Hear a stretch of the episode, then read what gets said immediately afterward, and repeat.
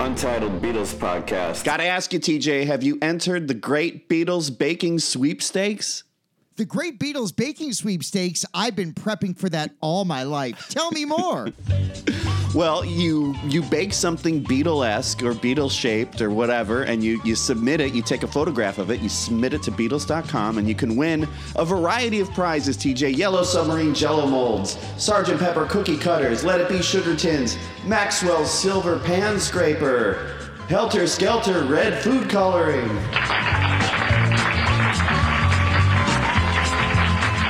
Just call me Let It Be Sugar Tits? you don't call me that. I sure did. Got it? I'm in my I'm in a Jerky Boys tribute prank call band. Hey, jerky. Juggy. Yeah. Hey, you crazy bastard. How you doing? Yeah, who's this? What do you say there, bottlenose? Who, who is this? It says Frank. Frank Rizzo. um, yeah, uh, I I was the kid. As much as I was, I mean, I was kind of a prankster. I mean, I you know, um, I, I I was the kid who felt that prank calls were mean and intrusive. A lot of my friends prank called. I didn't feel good prank calling. I'm with you on that. I yeah, I tried doing it once with my buddy Mike, and uh, yeah, it didn't go well. It didn't go well, and this is like when.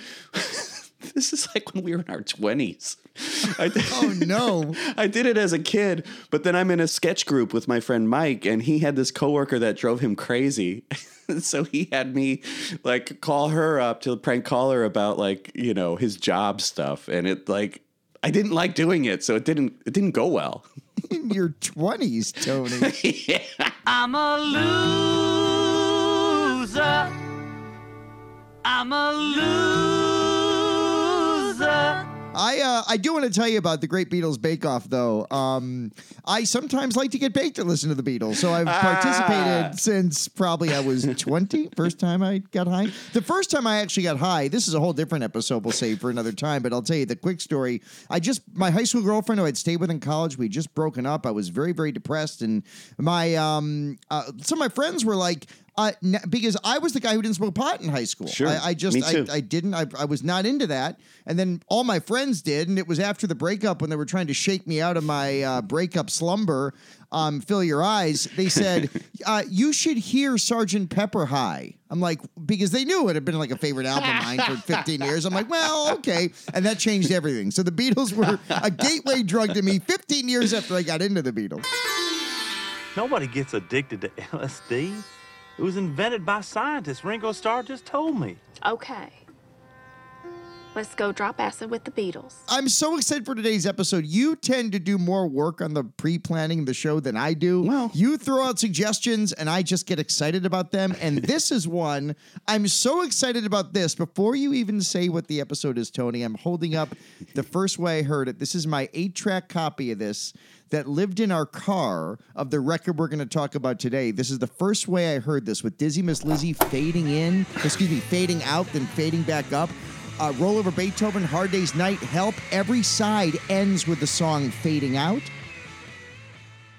And then the click. And then it fades back up. the worst. Eight tracks. I mean, they had that thick tape, so the sound you get more bass or whatever. But fading out in between songs is the rudest thing ever. No one, So mean.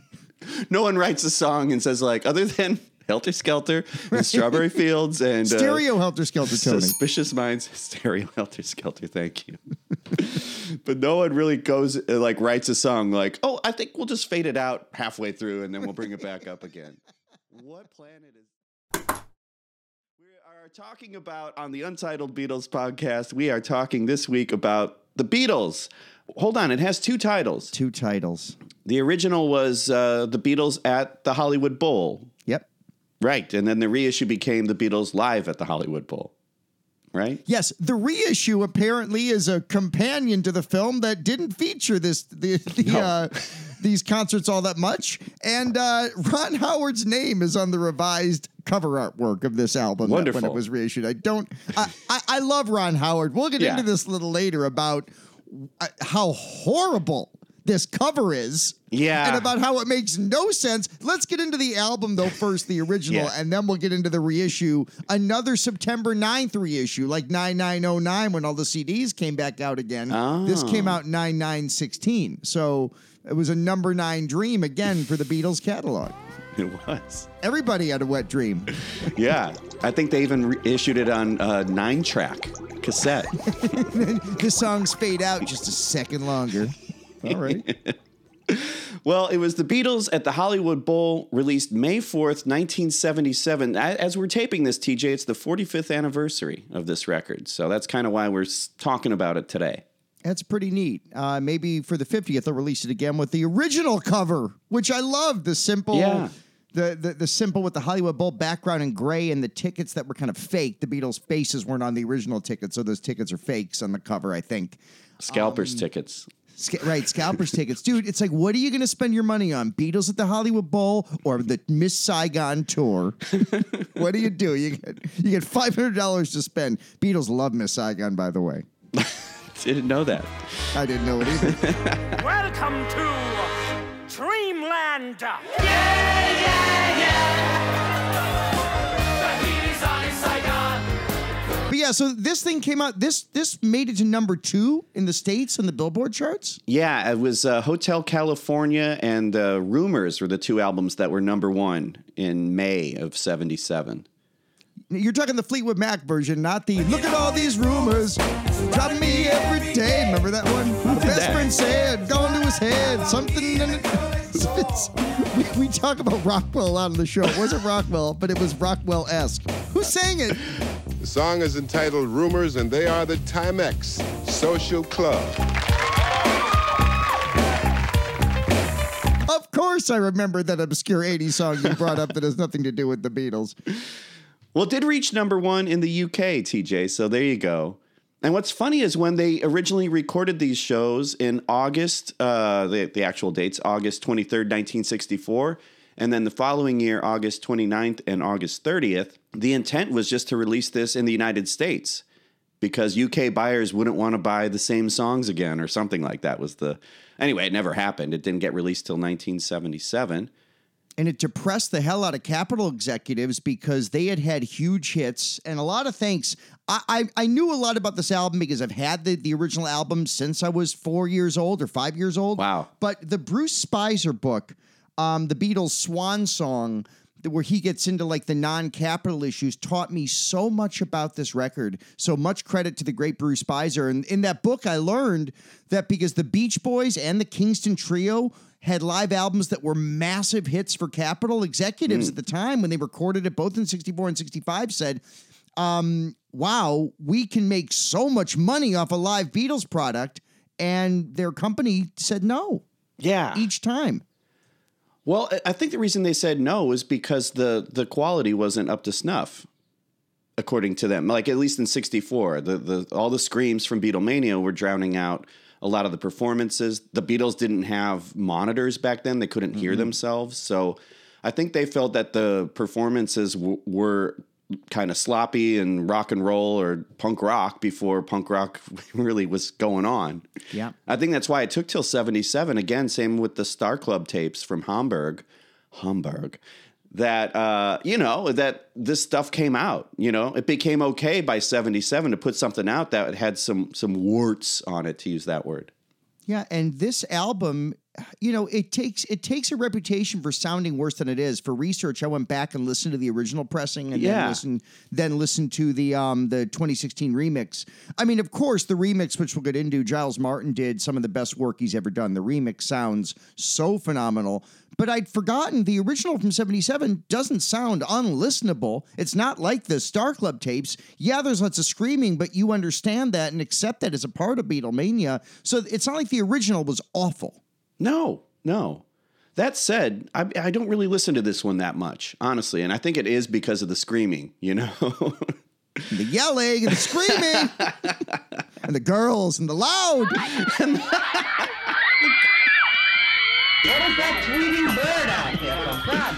Well, it was recorded. Uh, yeah, it was recorded on three track uh, at the Hollywood Bowl in Los Angeles, which I got a chance to see a concert at the Hollywood Bowl, man, and it was awesome. It really Me was. too. Who did you see there? That's a, that's funny because it was the Who. You know him as the Who. Everybody says Who, and you say, you know. Oh, amazing. It's funny because guess who I saw there was Paul McCartney. I took a, a pilgrimage in 2010 to see Paul at the Hollywood Bowl. Oh. Holy and I was shit. sick as a dog. I was um I had a flu. I actually left during uh, the end. Oh, I left during the closer because I wanted to beat the traffic because I was feeling so miserable. Oh, but wow. yeah, I went I went to because I thought it'd be cool to see a Beatle at the Hollywood Bowl. And you saw a Beatle, two Beatles at Dodger Stadium. That's true. That's true. We've both seen Beatles, living Beatles, in uh, the City of Angels. TJ. Yeah, man. Dreams do come true. Sure do, man. The only thing is, don't water your plants ever again because No. y'all are out of, out of water. Yeah, and be careful with the fires and the earthquakes and all that. But uh, speaking of miracles, I did want to quickly say for Miracle Chicken, you got to try Kenny Rogers Roasters. If you're in the Malaysia area, get that chicken. Yum, yum. Teacher says, I love you. What do you care about? I care about freedom. I care about my well being. At Kenny Rogers Roasters, we want you to be healthy. I care about my loved ones. No, but you know we got to pay the bills. But I like this. Uh, I do like this record. I listened to it obviously in preparation for today when talking to it, and it has that punk rock energy that's really groovy. That you do. There's there is still a little Star Club in them. I think on some of these recordings. Especially the 64 recordings. And before we go track by track, Tony, I want to give my usual how did Capitol manage to fuck this up talk. Please. Thi- This was out of print. There's a the final cassette issue of this from 1992 in the states with the C4 catalog number, and they have an Apple logo on it. It's on my Discogs want list. I've never seen one. I want one. A copy the the final cassette tape of this from '92. Oh, that's hilarious. Okay, well there you go, listeners. If if if, if you've got one of those, TJ's willing to give you cold hard cash for that. Uh, 200. Fuck 500. I don't care about my family. I'll give you a thousand dollars for a cassette I'm just gonna look at. DJ Shanoff must collect all the records. Speaking of which, I'm holding in my hands my original copy of this of the Beatles Hollywood Bowl with the gatefold. Yes, that's right. It came with a gatefold sleeve. Can you open that up? I'd love to see that gatefold, please. It's my gatefold, Holmes. my gatefold, my choice. yeah, the gatefold's great. It, it's almost like if they did rock and roll music correctly. It's Yeah. memorabilia. It's memorabilia from the first tour. I love it. I love the pennant. I love the baseball looking pennant that says Beatles on it. It's pretty great, and pictures of all the buttons, a picture of them on stage. Um, those Beatles USA kind of uh, magazines uh, that were given out at the time. Um, yeah, cool. so it's it's it's really neat. And I also have a copy. I don't know why I have this. Thank you, Beatle Fest. 86 or something.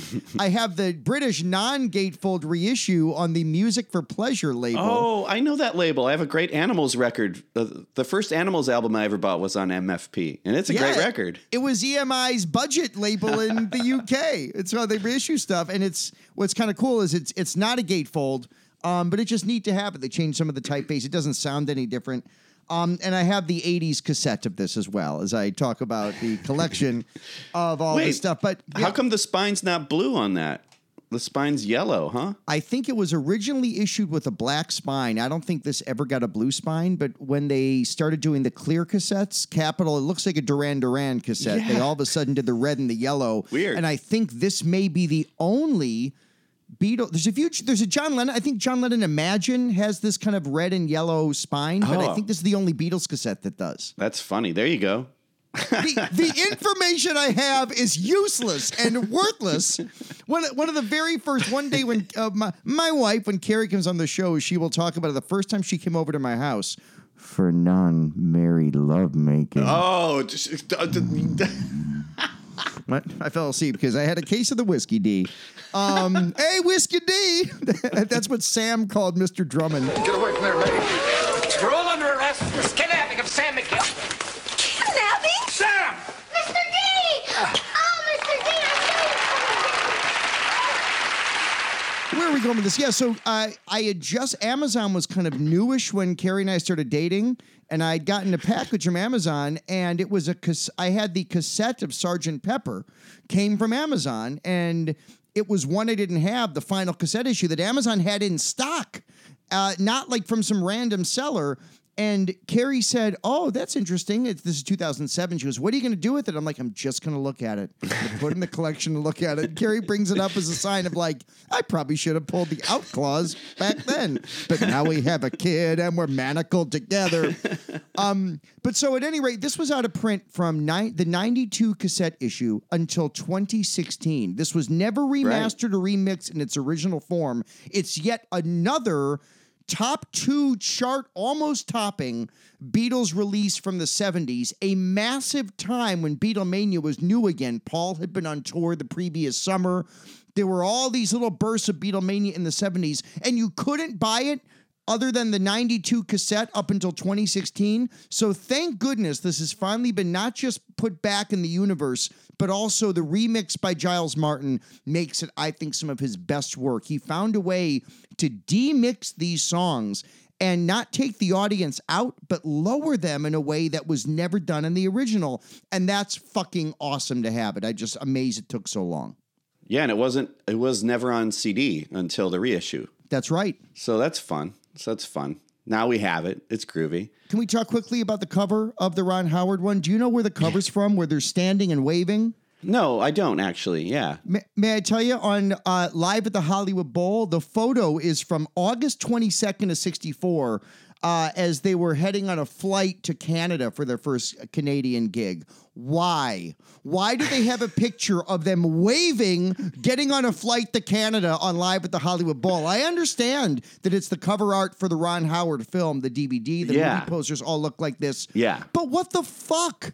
This uh, the Ron Howard movie, which is really really good, I can do without. And now Sigourney Weaver on Babies in Black. Like, fine, I get it.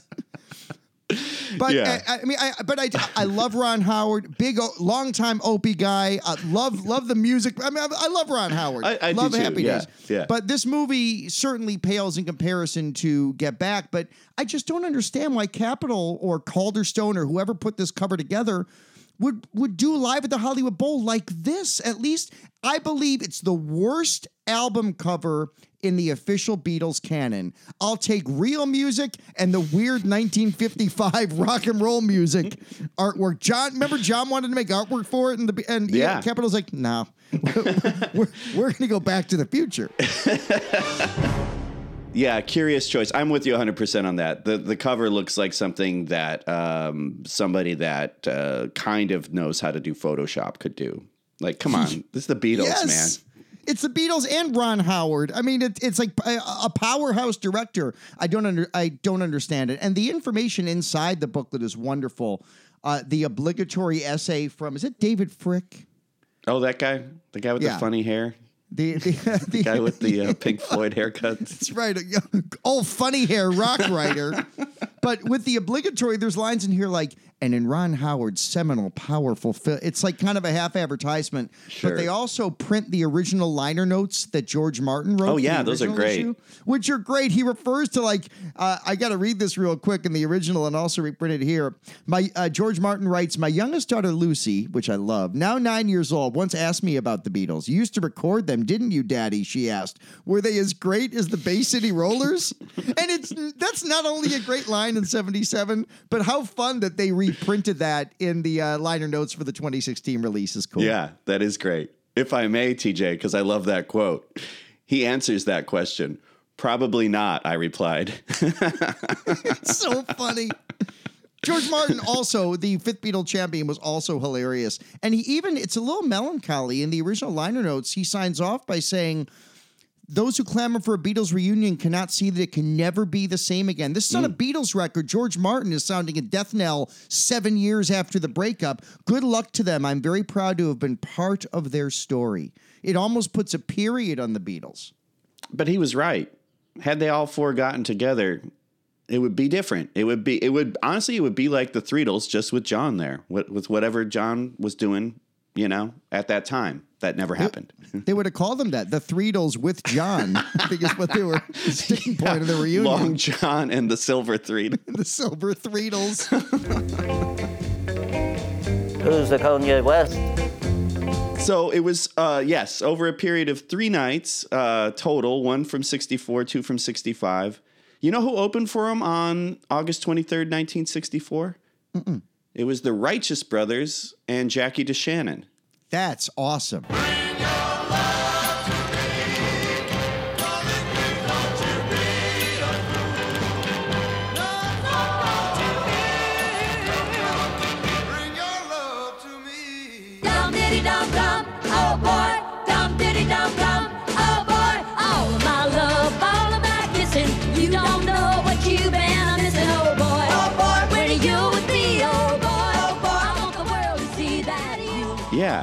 And then in 65, the openers were King Curtis Band,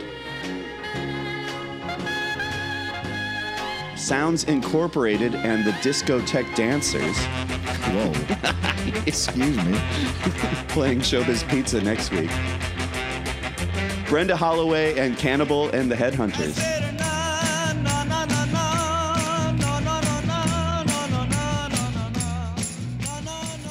Kendall the Headhunters sang that weird version of Land of a Thousand Dances, but who's Brenda Holloway? I don't know. I don't know. Let's drop her in. Hey, Brenda. Hey, Brenda, thanks for stopping by.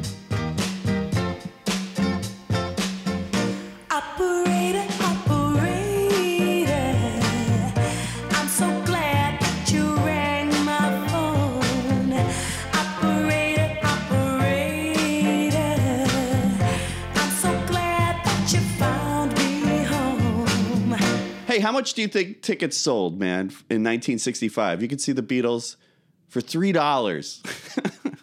Crazy. Or if you had the extra cash, you could get a nice seat for $7. And they they went up a year later by like a few dollars a ticket. I mean, it's the you know of the many things the Beatles invented, Tony. It's the headline stadium rock show. I mean, that's what's so another great thing about the Beatles is they kind of helped develop the touring band. Um, uh, knowing that they could sell tickets. I mean, granted, the shows were 18 minutes long. Yeah, yeah. This one was 29, but yeah. Yeah, if they didn't like you, 18, if I recall, right? That's right. Everything would play a lot faster. we, we didn't like you, would play faster. Like that audience in France where it was all teenage boys. And they're like, all right, and now Ringo's going to sing boys 10 times and we're getting out of here. It was very strange because uh, suddenly we had all, as you said, we had all these boys sort of chasing us all over Paris. And hanging around the stage door all seemed to be a bunch of slightly gay looking boys shouting, Ringo, Ringo. Like I mentioned earlier, it was recorded on three track. The guy in LA who was kind of overseeing the whole thing was a dude named Voyle Gilmore. Voyle, by the way. Have have you ever met anyone named Voyle? V O Y L E, Voyle? He starred in the European remake of that Adam Sandler film. Virginia put out a press release concerning Happy Gilmore being thrown off the tour. I want to see a draft by 6 p.m. Golf has been waiting for a player like this. A colorful, emotional, working class hero. Well, George Martin was there. He was kind of observing it, but he he said because I was a foreigner, like it sounds like he couldn't touch any anything. So Wait, George Martin was a what?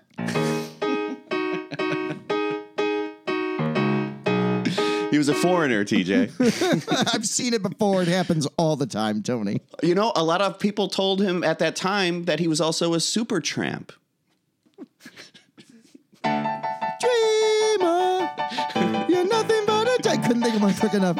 And then I know you put your- and then an oh, old friend used to call him Thin Lizzy for some reason. Great piano band. Guess who just got back today? Them wild eyed boys, if then they're gonna fight, you better fucking let them. Every Thin Lizzy song. They're going to fight, let them. I wasn't gonna stop them. I don't have a gun. Yeah, I'm I'm actually I'm gonna get out of uh, Dino's here. Go to Dino's, down at Dino's Bar and Grill. yeah, I'm gonna see what they got at the the Irish McDonald's or whatever. McBennigan's. McBen- McBennigan. No wonder I became a Bennigan's Blues Buster. We'll make you smile, cause we got style.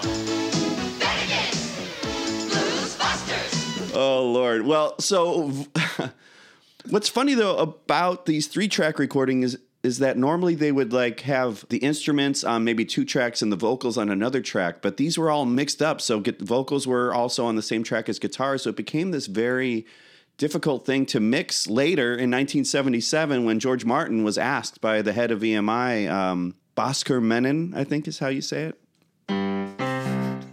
That's by Menon. by Menon Costanza. by Menon. Mr. Menon asked George Martin in 1977 to like, hey, we've got these tapes. Can we finally put these things out? And uh, so it was really hard to get the screams separated from the music. And it was also hard to find a three track machine. Like, what? This is the 70s. No one's on three track anymore. We've got like 24 Just now. or on cocaine. They.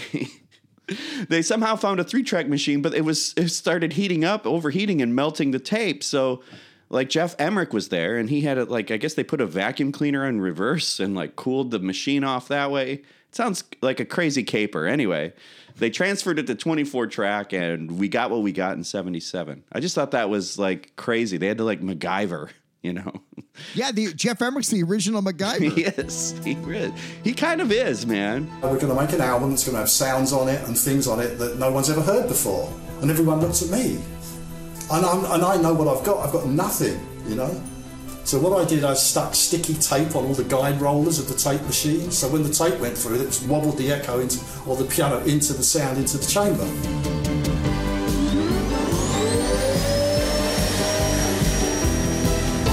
Let's go track by track, Tony. Let's go track by track. Uh, well, it starts off with an intro by KRLA DJ Bob Eubanks. I think it's a couple DJs, right? You're right, Because there's isn't two of Dick them in there. Biondi there. too? I think Is he? one of them is Dick Biondi. That would be amazing. And now, here they are, the What I know is Bob Eubanks is the one who footed the dough for the their 64 show. He footed the $25,000 that was the Beatles fee and he borrowed against one of his houses or something. He was a DJ. Later of course went on to host the Newlywed Game and Card Sharks. My Yes. favorite. that was a great show. That's one of those pray your home sick shows. From Television City in Hollywood, here's the host of Card Shark, Bob Eubanks. Thank you. How are you, Kay? I'm great. I'm Kay Wallace, and I'm from Clemson, South Carolina, home of William the Refrigerator Perry. All right. I don't know why I'm plugging this, but I, I you can go. Bob Eubanks is selling on his website the posters that are autographed by him from the Hollywood Bowl, the Beatles at the Hollywood Bowl. Really? Yeah, it's That's like kind of seventy-five bucks or something. Of course it is. yeah. Anyway, I'm pretty sure that's him introducing them into Twist and Shout, the the short version, the the minute and a half, the punk rock version of Twist and Shout. You like this one more. You like the short version, right? I like it live. Yeah, I still actually I really like the studio recording. I love that take one, man. It's a moment. Yeah. It's such a great rock performance. Maybe when a, who would who would think that the song that ended the sessions for their first album would forever be one of John's best vocal performances on record. Crazy. While he had a sore throat. Yeah. And I guess the reason they do the short version live is because this was not easy for John to sing. I mean, Ah. th- this kind of a screamer. It's I think the reason they did the short version when Paul screams "Yeah" right before the coda, the bum bum bum bum bum bum, and gets Paul's constantly whipping the crowd in both '64 and both shows in '65 into a frenzy. This is like the beginning of Paul. I mean, Paul was a great performer from when the Beatles first took the stage, but Paul seeing the success of Beatlemania elevates his hamminess in such a great way that continues to this very day. I love hearing Paul's vocal yelps on this record, both sung and spoken.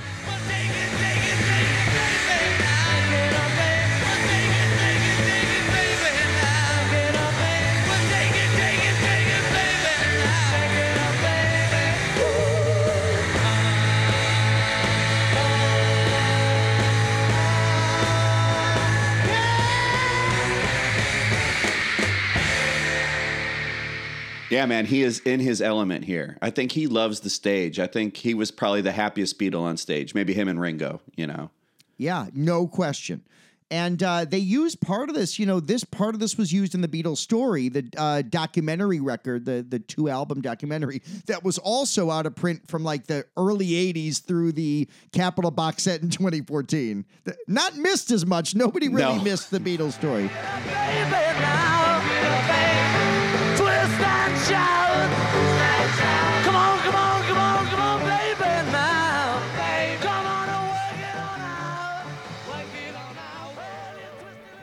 Never has been a group like the Beatles who could entertain and so completely captivate their audience. It's a fun listen though if you if you have it. That was one I remember I always saw it at the record store on vinyl. and I never bought it because I was like, I still have other ones to, I want to get. Like this would be like my last resort purchase, and I never did buy it. And listen, like I love a Dave's Records, I love a Laurie's Planet of Sound, I love a Reckless, but when you see like the Beatles story Orange Capitol version for $35, you're like, hey guys, Yeah. like cool it.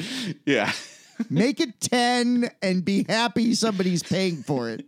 There's a hype sticker featuring 48 seconds of Twist and Shout live. if you like the Holly Ridge strings, yeah, yeah. Well, it's yeah, th- and this is from the uh, August 30th, 1965 show. As is the next song, "She's a Woman." They go right into it.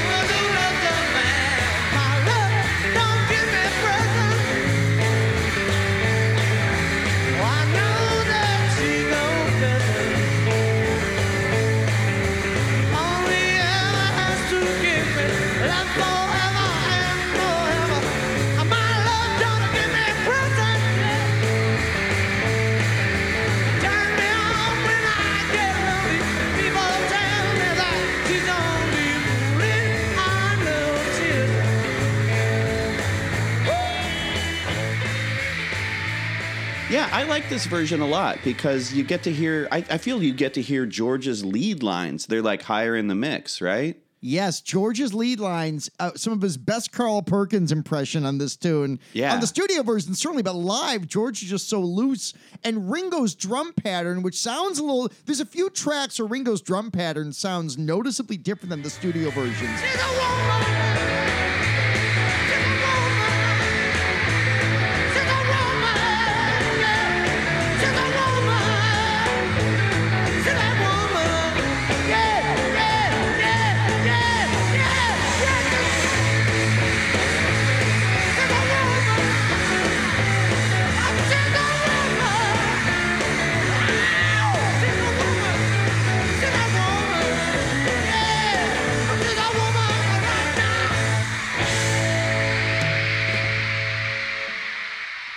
There's no overdubs on this live record, man.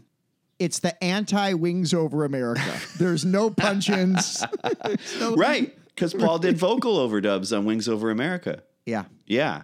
Other albums that live albums that have studio overdubs, Kiss, Alive 2.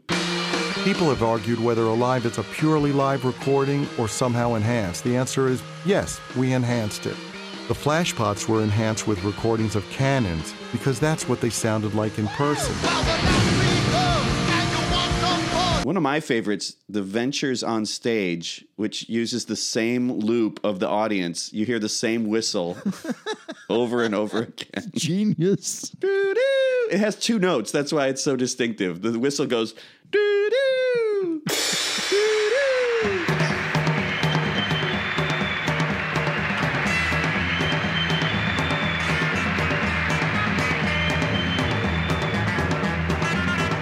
Live albums with no overdubs, Beatles at Hollywood Bowl. The first version of The Who's Live at Leeds. The Doors absolutely live. Your favorite live record, TJ. James Brown live at the Apollo. James Brown and the famous Flame.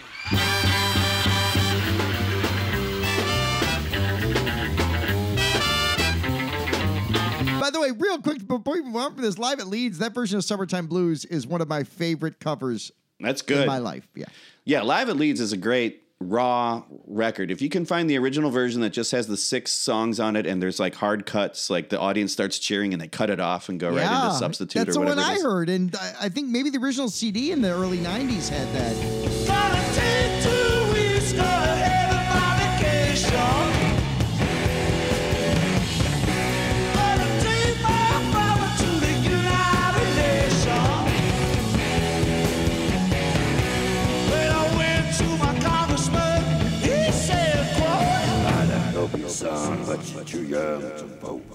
I don't think it had any overdubs. There's a weird bit in there where they use like the guitar going backwards during Magic Bus. That's weird. Okay. But I don't think it's an overdub.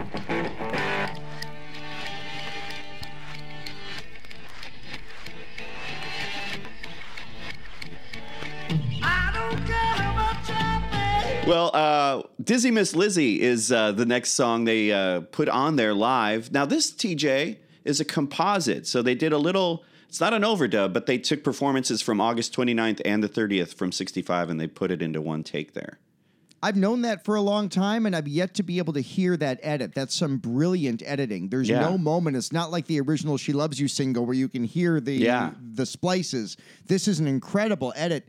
You know, this one I feel like John, the John numbers in general, especially when he's singing older songs, slog a bit. And I'm not taking anything away from the incredible, you know, talent of John Lennon, but I feel like this Dizzy Miss Lizzy, it, it's dirty like it but it, it's kind of got that swampy groove but it just it doesn't cook it's a little more languid and lethargic Totally. than i'd like to hear this one it doesn't sound like the cavern or hamburg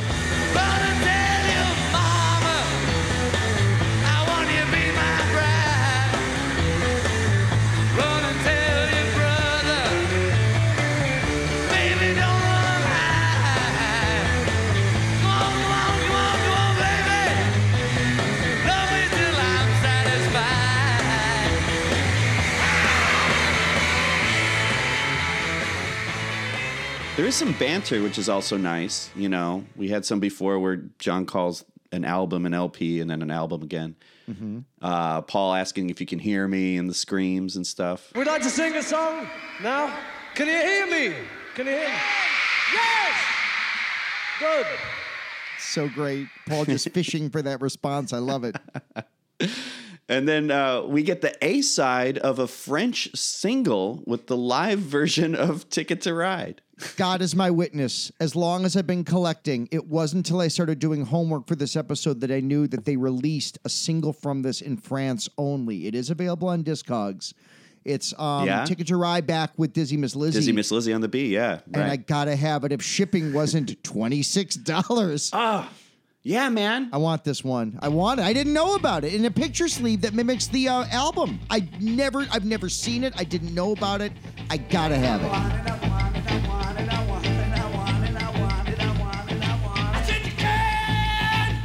That and the in the '92 cassette reissue of this, my life's not working out, Tony. the things I want, like some guys my age, are like I'm gonna save up for like a Tesla. Me, I'm like I gotta have the '92 cassette of Hollywood Bowl before I die.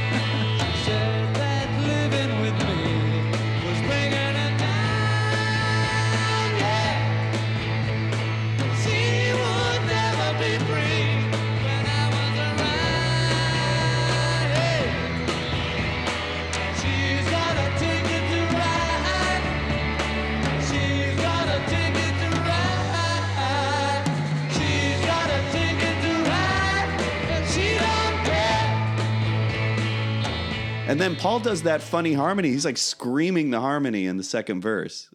That's a Yeah. fun moment. And I think they leave out the second bridge. It's a shorter version of it, right? Yeah, I think I think you're right. And I honestly, man, I don't miss it. I kind of like the short version. I always felt Ticket to Ride was a little long. I didn't need that bridge two times. It uh, uh James Brown bridge hit me two times. Huh? I don't know why she's run four times. Huh? Ice in the bridge. Where's that confounded bridge? I love this song. I love the feel of it. I love how how heavy it is.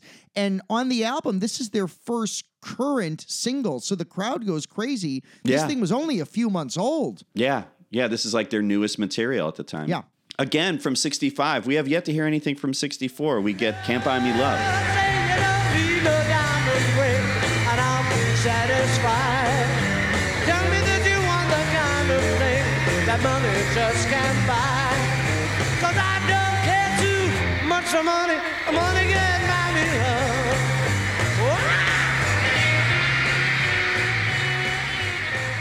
Even though they're still kind of like, I, they're done with the whole Beatlemania thing by 65, they still turn in a pretty rousing performance, I say.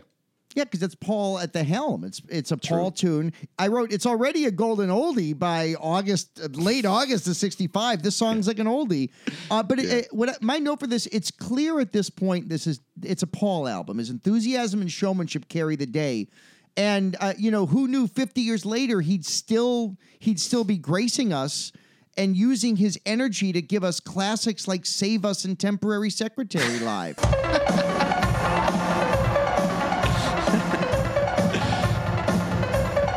Then we get to hear from George. He intros the next song, which then we take a time warp into 1964. Thank you. We'd like to carry on now with a newer song. I think it's on the new album over here, and it's a song called Things We Said Today.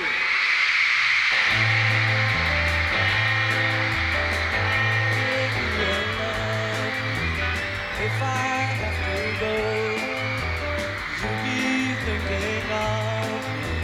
Somehow I will know. Someday when I'm lonely, wishing you were so far away, then I will remember things we said today. Now, definitely, this is a noticeably, I thought, more sloppy performance and more timid. They sound more timid in this performance compared to what we've heard up to now. It's funny you say that because uh, my note for this hearing this again was this is the first stunner in that it's noticeably different in how it feels from the original. Well, whether, yeah. wh- whether it's timidity or rushing through it because they're being timid, J- Ringo's pushing those eighth notes much faster than he is on the record. I actually timed this. The original clocks in at 235. This, including the intro and the fade out, is 219. So they're they're clearly pushing this With faster than they are on the record. Yeah. Wow. Yeah, man. Yeah. Well, that's, there is that live energy. I mean, I, most bands speed things up live for the most part, unless you're like jazzers or whatever. But like, there's an energy that happens when you play live and uh, an excitement, and it usually comes out in the tempo being increased. Yeah, you can tell. And I feel like Paul's playing with dynamics on this, Tony, where like the verses are sung um, a little understated. Then he screams, yeah, before the bridge. Yeah. The crowd goes nuts and he goes nuts. Yeah. Then we will remember things we said today.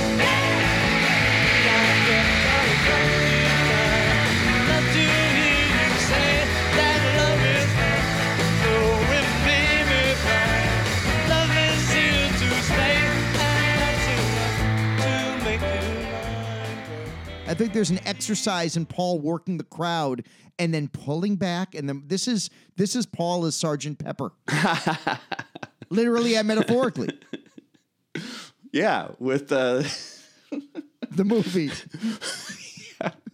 with, and then Steve Martin was back there as the doctor, going like, I'm doing glove bits. And, Maxwell Edison. She tells Max to stay when the class has got away. So he waits. Steve Martin. I love you. What are you doing? Well, they really do the whole dynamic thing in the next song, Roll Over Beethoven. They've got that down to the whole loud, quiet, loud thing they do t- and like towards the end of the song. It's like they almost invented the Pixies and Smells Like Teen Spirit, right? I love that you just said that because this this to me all of a sudden I'm like, oh yeah, this is the best song because they don't do that dynamic push and pull on the studio version. Not they at did- all. I have heard them do this live before, but it sounds so good, especially in the remix. Wings like a glowworm, dance like a spinning top is like is almost just George. Band drops out, and then they go at like a twelve.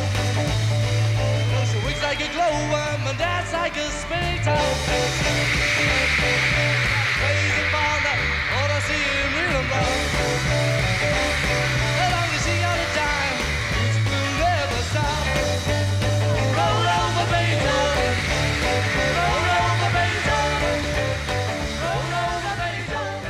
Ringo just slaps, he's like slapping those, the crash cymbals, turning the rides into crashes. It's great. Yeah, he crashes on the one throughout the uh the bridge. The if you feel it like it, he's crashing the cymbal at the beginning of every measure. That's not on the original either. It's cool, man. It's cool. And then you flip the record and you get to me like an, another Ringo punk rock performance. This to me is about as punk rock as the Beatles got on, you know, professional tape with uh, boys of, of all songs. Yeah, this I got a I got a couple quick thoughts for you. This is not on the beginning of side two on the re-release, which is unfortunate because that's how I remember it. On the original, They have to because of the extra tracks. Yeah. because of the extra tracks. Side one closes with "Hard Day's Night" on the re- reissue of the vinyl. It's weird because "Boys" should be should be the side one closer. Side two opener. Si- si- right, side two opener is what I meant. Thank you. Um, I don't want to offend any of our listeners when I say this, but Ringo singing a song about boys. Uh, I think now you can't play this one in Florida schools anymore. I mean, the great thing about the Florida governor, if Ringo's going to sing about boys, you got to cancel the song. You got to bring Pete Best back, or maybe Jimmie Nicol, maybe Andy White. F- Floridians love guys with the last name Yeah. of White. I wonder why. Especially when you say white. Andy White. Come on over. We're going to Waffle House. But yeah, so my point is cancel Ringo, cancel Boys, and replace it with uh, Best of the Beatles, the Pete Best album. Um, the way Ringo yells the word "all right" in the intro for this thing. I Yeah. mean, Tony, you are a drummer. To I am. sing this enthusiastically and to play this interestingly and rhythmically at the same time. When the mics aren't even separated, this is a masterpiece. This might be Ringo's best moment on record. Singing the song called Boys Ringo!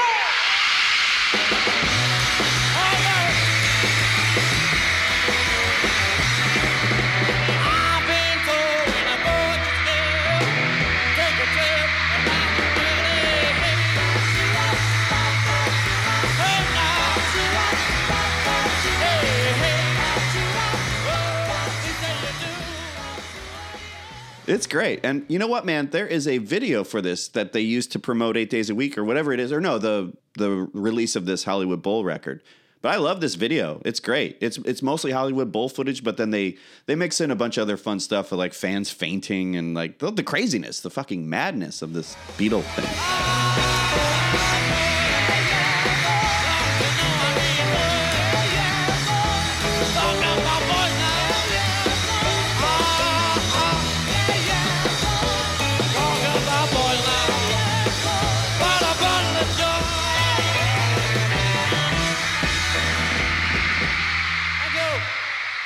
Think the terms become so cliched, we sometimes forget the mania of Beatlemania was a real thing.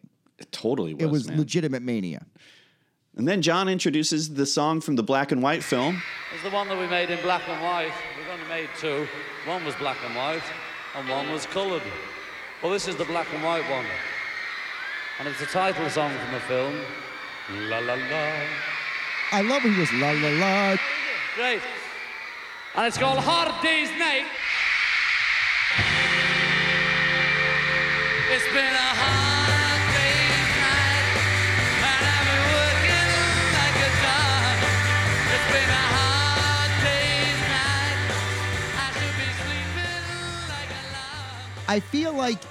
this is a song where you can really tell the difference in how they felt about touring from 64 to 65. The tempo seems slower. They almost sound more self-conscious.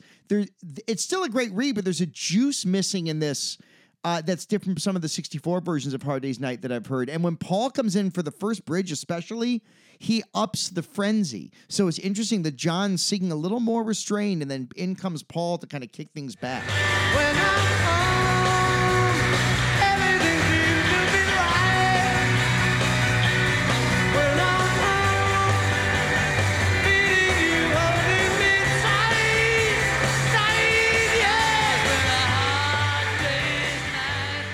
Well, another thing different about this that uh, happens on this version, but I don't hear on the original, is the hard triplets. The second feeling you holding me tight. Oh, that's when Paul does that bridge, they're these hard, definitive triplets that is such a neat moment. That is fun. Yeah. And that's him varying the song up for himself too, which is so great. He's the original Bob Dylan. No song sounds the same twice. Cut to now the people in the middle. Okay, now just the men, just the fellas. Come on, boy. Well, we get some fun banter between John and Paul where they thank each other. That's fun. You know. Thank you very much, everybody. Thank you very much, everybody. Thanks a lot, Paul. Thank you, Tom. Like they were one of the first bands to actually talk to the audience and stuff and have this fun rapport on stage that included jokes and stuff as opposed to just saying like, "We're this band and here's our next song," you know. And they're having fun. They're just being themselves on stage. I think it's another element that everyone loves about this band. it's one of the great things to that point, Tony, about what John's joke at the, what the Royal Command performance. For the people in the cheaper seats, clap your hands. and the rest of you, if you just rattle your jewelry. That was cutting edge. I Oh, yeah, man. That was ballsy stuff. That's an Very. experienced stage performer who can make a joke like that and pull it off. Off with their heads. you know, if exactly. any other group, Gerry and the Pacemakers did that, man. they'd, they'd get deported, man. they'd, they'd be on the ferry across the Mersey. Uh, then we get uh, help. I like this version. It's great. Great, There's a sloppiness in this. You can feel the chaos in this version of help. I bring it on. This is the live Beatles I dig. Yeah, this is John singing the spirit of the song. I mean, the, these are the words. The words he wrote are coming out in this song and the performance of it.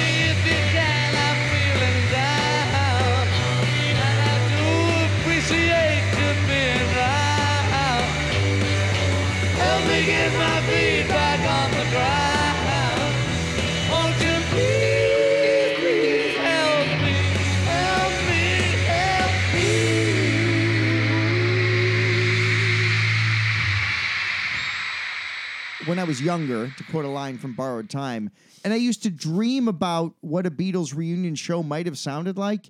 In my mind, that show opened with Help. A Beatles reunion show in the 80s or the 90s or the 70s to me would have opened with this song. I've just always thought of the Beatles in their 40s taking the stage and John tearing into this to kind of kick off the show. Although it would probably probably make them do Attica State.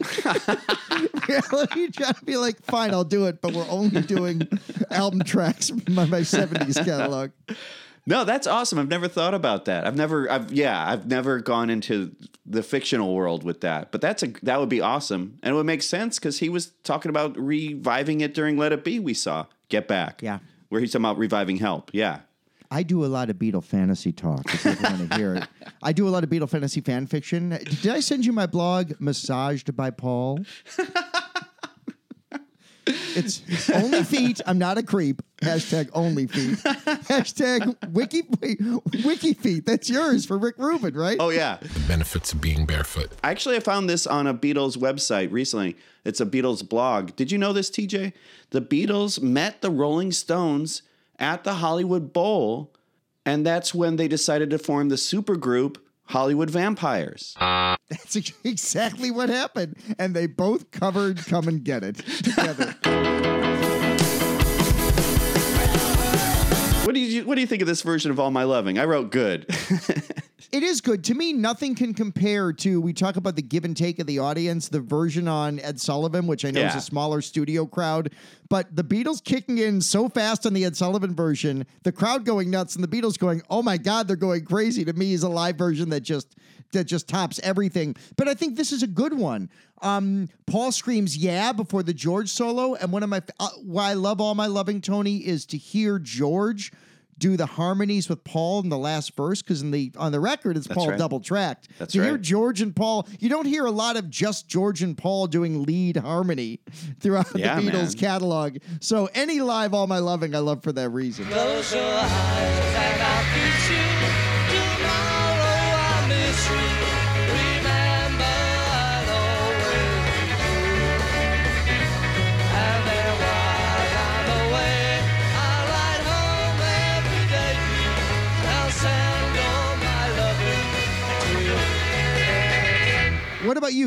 This gets a good from you. yeah, yeah. You know what? I feel like like I don't know. Yeah, it's it's good. It's good. I like this song. I like it all right. It's not my favorite. You know what, man? There's a few songs like I would have rather have heard some of the ones that eventually made it onto the extras. I would have. Yeah, I would rather hear "You Can't Do That" here or something like Okay. that. That's fair. But that's me, you know. I'm not like USA number one record buyer. You know, I'm like deep cut dork. You know, so Deep cut Johnny over there. No, me too. That's why you only listen to Sirius XM's deep tracks. Yeah. Because if you like Marshall Tucker Band, you'll like one you've never heard by them. I like deep tracks. I also like moist tracks So you're bringing and have you ever clown heard- tracks. I like moist clown tracks. That was my favorite cereal for a while. Comes already with milk. Why is it in a box, Mom? Eat it. It's on sale. Just eat it. It's brown, but it's not chocolate. Just eat it.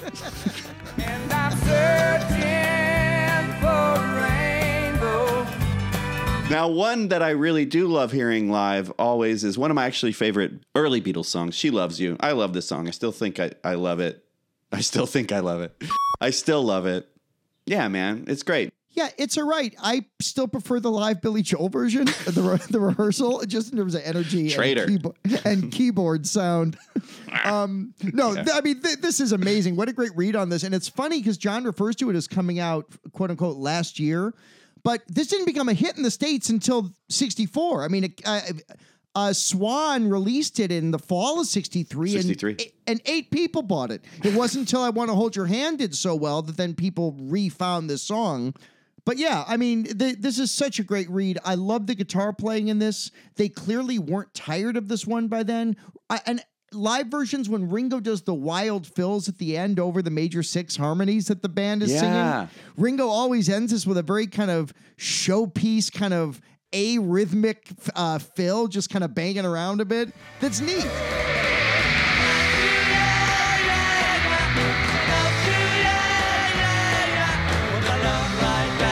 You know you should be glad.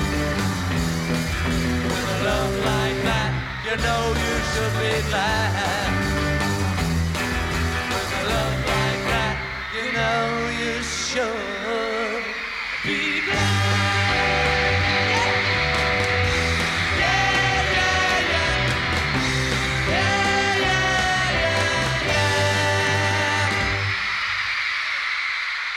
It's the last song on the original album. It's called "Long Tall Sally." It was a it was their closer. It's a it's a Paul screamer, bald headed Sally. He likes to say.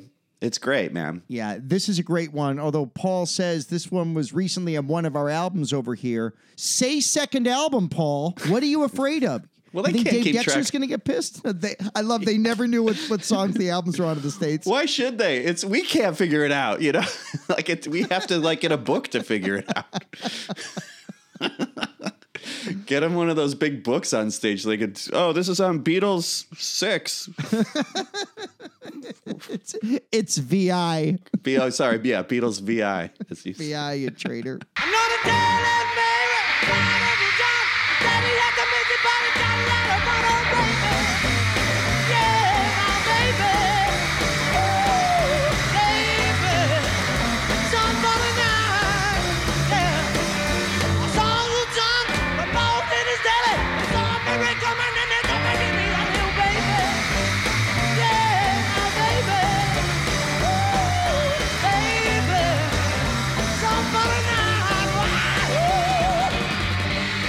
When this ended the original release of this, Tony, because obviously this ended their live career other than the rooftop, this is the last song they played at Candlestick Park. So there Yeah. was some nice poetic justice to this ending the um, original album.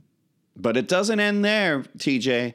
Because the reissue, you get four more tracks. And there were others, but these were four that they gave us. I'm glad they gave us four, at least, right? Yeah, and they're they're all great. You mentioned you can't do that. Paul's bass is super heavy. It's a great read of it. Maybe not as good as that the Melbourne one that ends the Yeah. uh, the anthology. Yeah, that the- one uh, is the so good. broadcast. It's so great.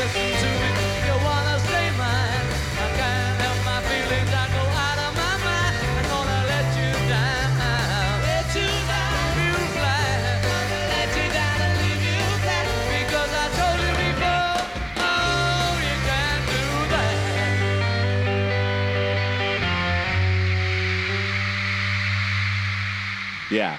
It's a little faster. I dig that. I guess they didn't like LA. we love it.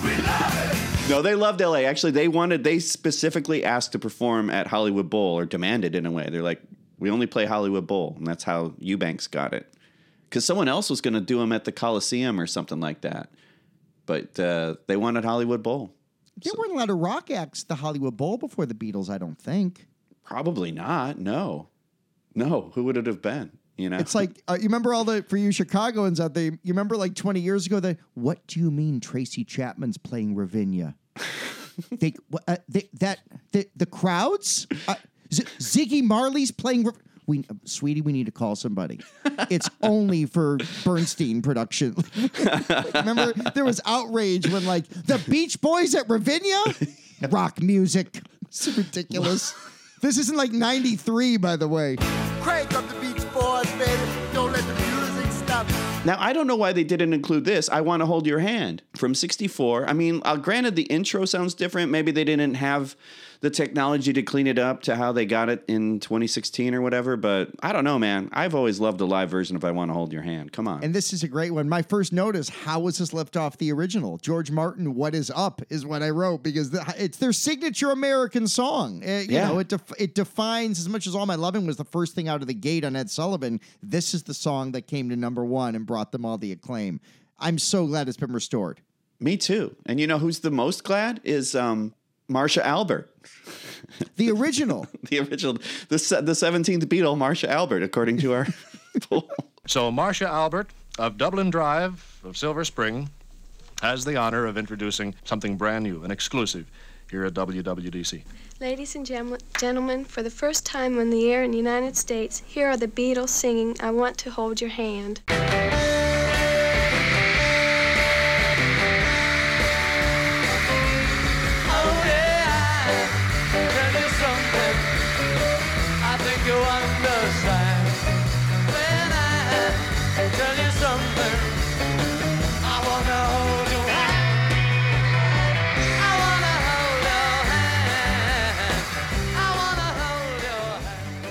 George gets a, a bonus track with Everybody's Trying to Be My Baby from the 65 August 30th show.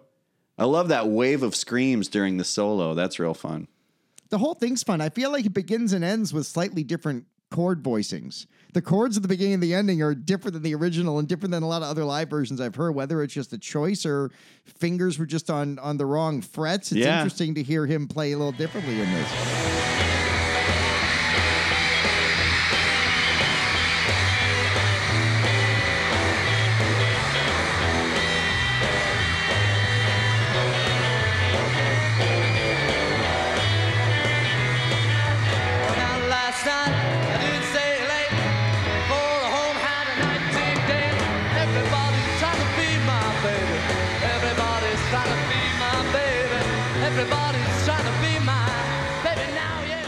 Then one that was a, a single, the B side of the Real Love single in 96, Babies in Black.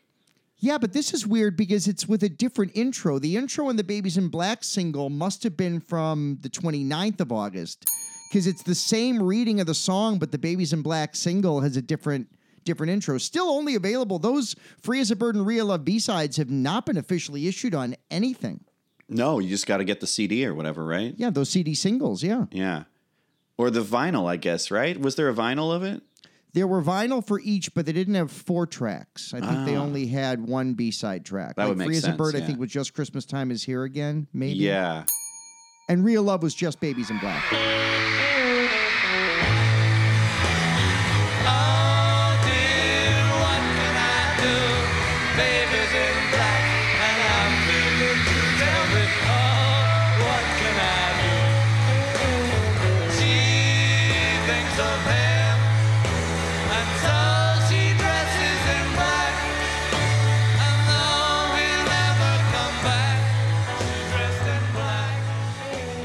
And that's it. You know, there were a few songs that were not included.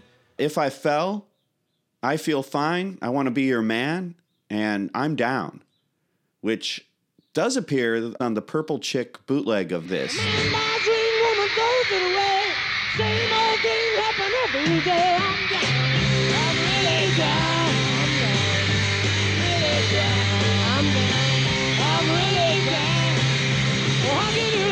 When you know I'm down?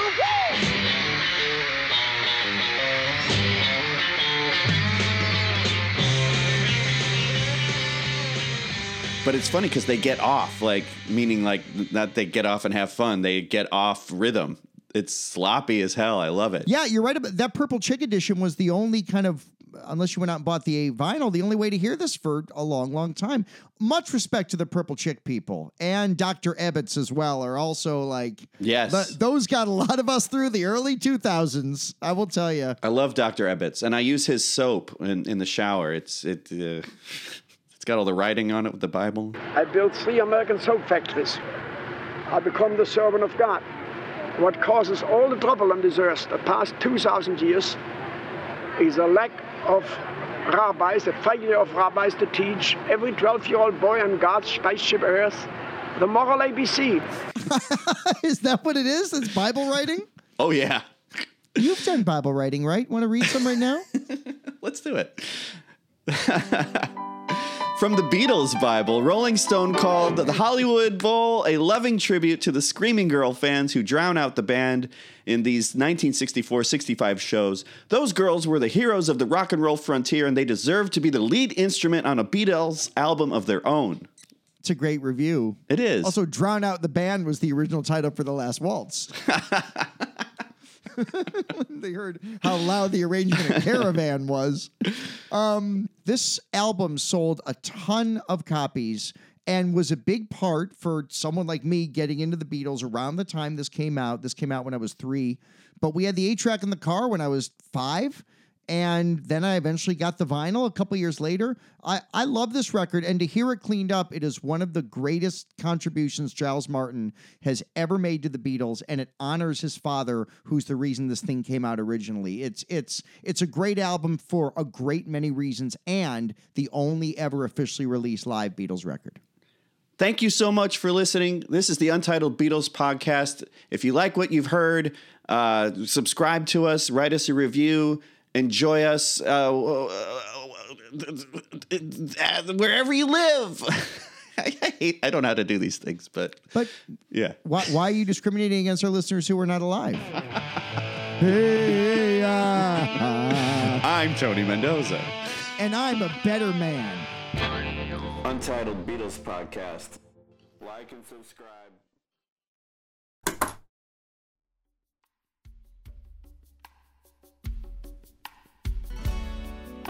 I love Joe Walsh. I like Joe Walsh too. Um, my buddy, though, when they did that um, Hotel California Live Unplugged, and there's a really long one of those annoying like crowd whistles.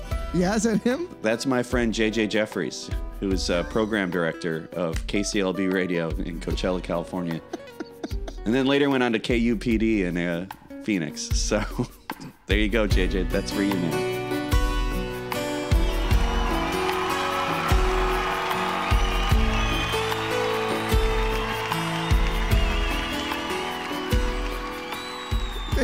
I share something with you I've never told anybody out loud before? Sure. On the Ringo 2001 concert album with the All Star Band, I went to go see that show in Rosemont, and the recording is from the Rosemont show. I am 90% sure that when the intro for Take the Long Way Home begins and somebody screams, All the Young Dudes, that that's me. I'm 90% sure that is me. Oh, I love it. Wow, TJ Shanoff in the wild. Untitled Beatles Podcast exclusive. Exclusive. Get moist.